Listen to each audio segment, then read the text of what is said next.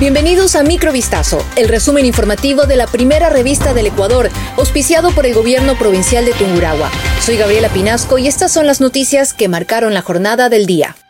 El cruel asesinato de cuatro niños dentro de un domicilio en el Guasmo, al sur de Guayaquil, en el que además resultaron heridos sus padres, ocurrió por una confusión de los sicarios. El crimen se perpetró la noche de este lunes 11 de diciembre desde la ventana de la vivienda ubicada en la cooperativa Guayas y Quil, donde los asesinos acribillaron de manera indiscriminada a la familia. En declaraciones con la prensa, el general Víctor Herrera, jefe de la zona 8, dio detalles sobre la masacre y confirmó que el objetivo de los sicarios era otro.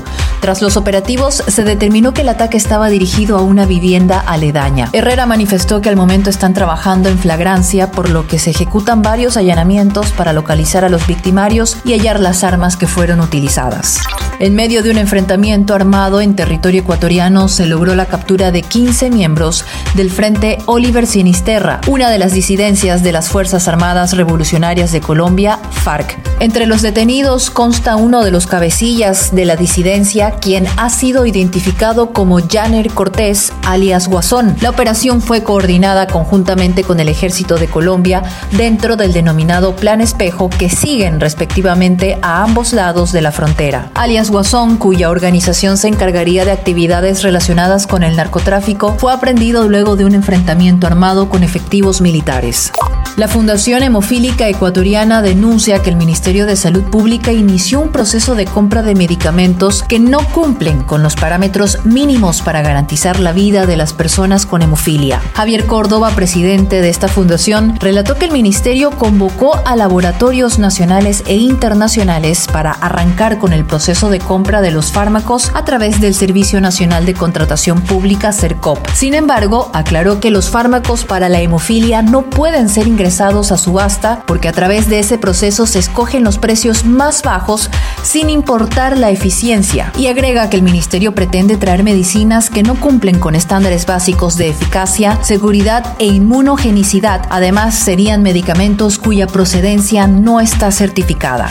Alrededor de 300 venezolanos han salido del cantón Pelileo en la provincia de Tunguragua luego de que la semana pasada se efectuara una marcha en la que se exigía la expulsión de los extranjeros. No obstante, 80 familias están a la espera de que el gobierno active los protocolos de protección. Decenas de pelileños habían marchado por las calles en respuesta a la muerte de un policía el pasado 14 de noviembre. El uniformado participó en un operativo para rescatar a una mujer secuestrada, pero fue asesinado en medio del enfrentamiento con los sospechosos. Los implicados eran de nacionalidad venezolana, lo que provocó la ira de algunos ciudadanos de este cantón. Luego de la marcha, el gobierno dijo que activaría una serie de protocolos en coordinación con varias carteras de Estado. Sin embargo, se reportó que 300 extranjeros prefirieron viajar a otras localidades ecuatorianas o regresar a su país.